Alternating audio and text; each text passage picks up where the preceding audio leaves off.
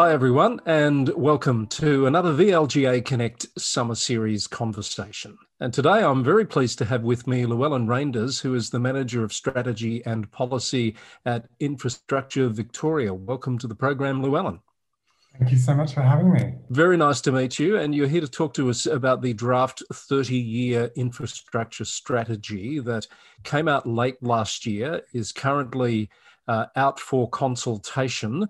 And we'd love to talk a bit about the strategy, what's in it, and what you're expecting of this consultation period if you have a few minutes to spend with us.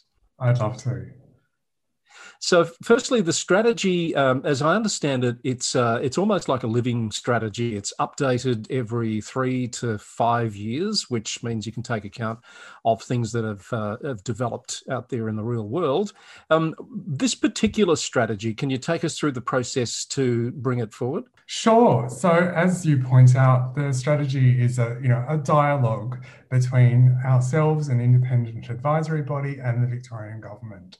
So the nature of that is, I guess, we, you know, are set up to provide and draft a strategy, but then the Victorian government responds to that, and then following that response, every three to five years, we redraft the strategy and update it to make sure it's current. And you know, the last year has given ample demonstration why you need to continuously update um, long-term strategies because things are different and things can change um, uh, over time. And we need to keep adjusting our strategy um, to keep up with current information and what's happening out there in the community. What's the approach that's been taken, Llewellyn, to the pandemic in particular? Because clearly that's the big thing that has impacted uh, lives and impacted, I guess, uh, programs of work in the past 12 months. Can you see its impact in this strategy? Look, I think we certainly can. And in fact, one of the things we've done in this draft strategy is actually identify a number of the short term um, recommendations that the government can implement immediately um, to respond to the COVID recovery. We're very aware, yes, that the world has changed in many ways.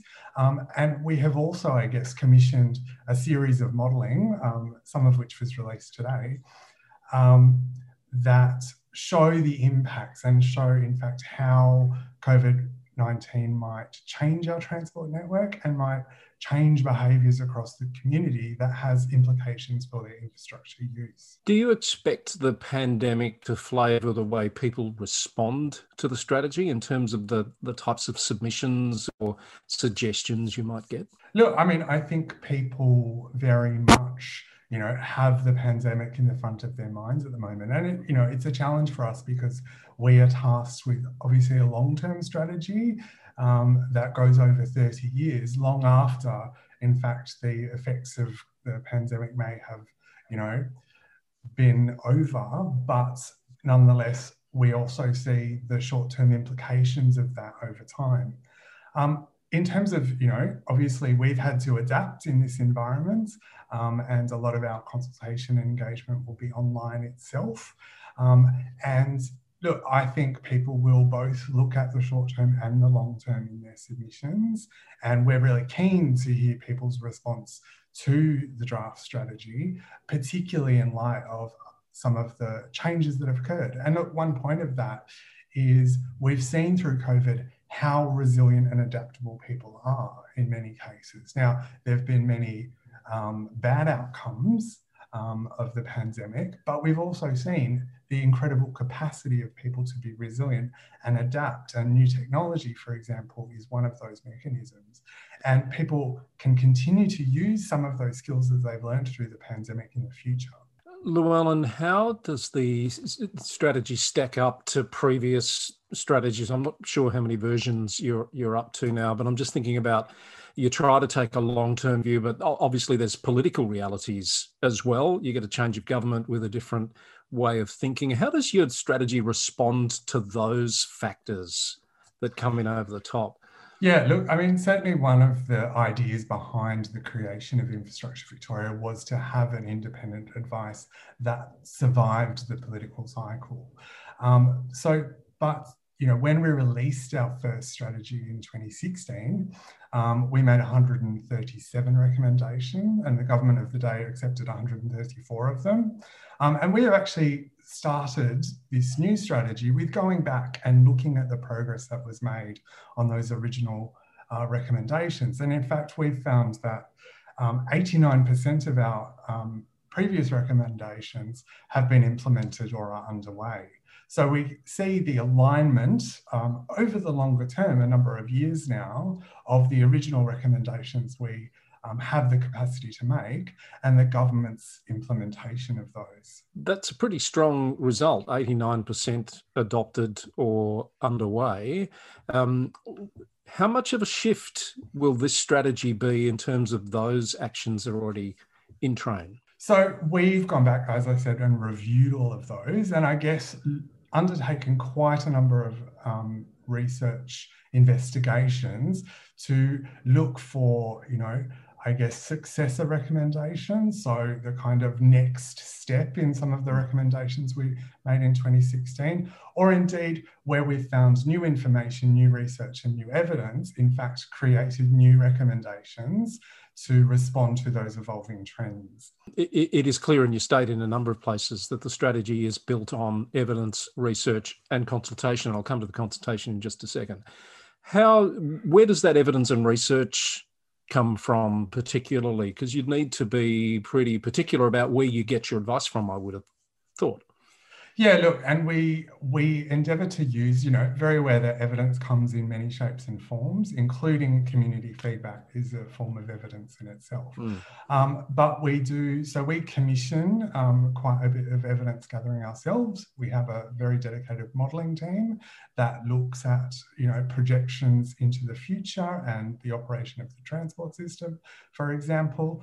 But we also, you know, engage in the wider research effort that um, occurs across government and governments, um, as well as you know being abreast where we can of the research that goes on in other places like um, universities and those kind of things. So you know we're really we're very aware that you know we can't know every piece of evidence that exists, and in fact part of our consultation process is an opportunity for people to bring forward um, evidence that we may not have come across or we may not have considered so that we can incorporate that into our analysis. Llewellyn, going back to the 89% of recommendations from previous strategy that are in train, which particular ones come to mind for you as real highlights of here's an example of the work we've done contributing to things that are happening on the ground? Um, we, you know, have seen progress on 122 of them, so it's a, a, long list to choose from. But, you know, for instance, our first strategy recommended the construction of the Northeast Link, uh, which is a project that is now been funded and is underway.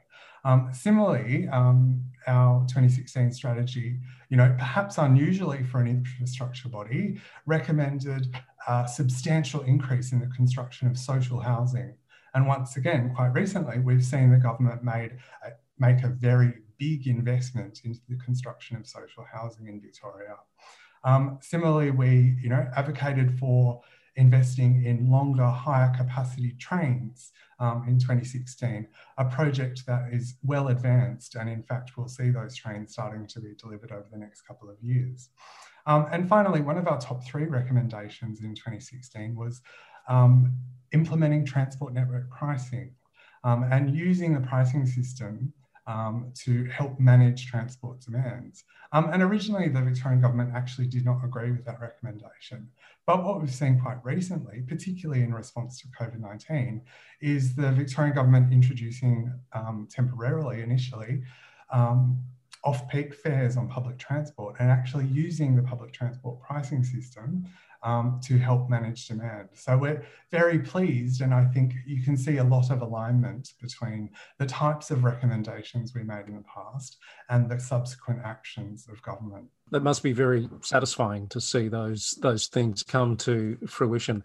I want to get to the local government angle before we wrap up, Llewellyn. You know, councils, as you know, have their own wish lists of infrastructure projects and things that they'd like to see happening within their municipalities. What's your advice to councils in terms of being part of the process to inform your work? Yes, so look, we're really interested in hearing from local government and, you know, acknowledge that local government often has the on the ground knowledge and the, you know, a deep understanding of how infrastructure impacts their communities and the particular infrastructure needs of their communities. And we're pre- uh, particularly interested in hearing um, local government's perspectives, firstly on, you know, whether there's additional evidence that we should be considering for any of the recommendations, or indeed if there are additional recommendations that they think they can present evidence that should be considered for inclusion.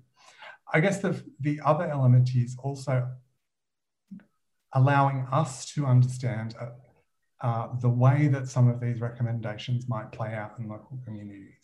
So actually being able to share their, their deep local knowledge um, and help us understand perhaps the best places or the best mechanisms that some of this infrastructure should be, um, you know, rolled out. I'm assuming that a lot of the work of local government is already uh, taken into account as you develop your evidence and your your your research base. Would that be right? That's correct. And in fact, local government's been a really important contributor to a lot of um, the development of the strategy. So, for instance, um, a couple of years ago now, we did a quite comprehensive process of pulling together regional and metropolitan profiles, and actually worked quite closely with local government to make sure we had, you know, a more detailed and specific understanding of the infrastructure uh, needs of every part of both Melbourne and Victoria. Um, and similarly, um, we also have had quite a long research um, line of inquiry into the infrastructure needs of regional Victoria. And once again, local government is incredibly involved and engaged um, in understanding the regional infrastructure needs of Victorians. Um, and finally, you know, we also have um, a section of the strategy that looks at growth areas of Melbourne. And uh, early last year, we held a roundtable of growth area councils to get a much deeper and better understanding of their infrastructure needs and concerns. Um, and of course, going forward through this consultation, we'll be inviting all local governments um, to attend um, a, an event with us um, of you know a number of different events um, to in fact again check in with them and make sure you know the analysis that we've done is based on the best evidence and really listen to any additional information that they can give us. That's great. That was going to be my question about further opportunities to sort of test that thinking. And of course, I imagine a lot of councils will take the opportunity to submit some sort of submission to the consultation phase, which, correct me if I'm wrong, is open until the, eh, around the end of February. Yeah, the 26th of February submissions close. What do you anticipate in terms of a timeline from after that close of uh, submission period, Llewellyn? Um, after submissions close, we will be firstly completing uh, some additional modeling um, just to inform the final strategy. And we'll then be spending some time um, to make sure we've considered all of the submissions and incorporated where we um, can the evidence that they've presented. Um, so then our timeline is that we will present a final strategy uh, to the Victorian Parliaments for consideration of all uh, parties in the Parliaments. Um, and once we've um, tabled the final strategy in Parliament, the Victorian Government has 12 months to respond to the strategy. So within that 12 month period, um, they need to produce a response to each of the recommendations that we've made and then produce a five year Victorian infrastructure plan, setting out um, how they intend to implement those uh, recommendations they've accepted. So, just to recap, the draft 30 year strategy from Infrastructure Victoria is currently out for comment. Submissions invited until the 26th of February. If people want to find out more, and I've seen there's a very nifty little uh, YouTube video summarising the process, uh, where do they find all that material, Llewellyn? Um, so, we are using the Engage Vic platform. So, if you go to um, engage.vic.gov.au, you can find the, um, all of the information about the um, consultation on the 30-year infrastructure strategy. And we very much, um, and there, there's multiple ways to engage. You can um, put in a submission or you can indeed go to a number of surveys or comment boxes and give us your feedback that way. Terrific. Look forward to seeing what comes out at the end of the process. And thank you very much for your time in explaining all of that to us, Llewellyn. Great to meet you. Great to meet you too. Thanks for having me. We've been speaking with Llewellyn Reinders, the Manager of Strategy and Policy at Infrastructure Victoria, on this VLGA Connect Summer Series conversation.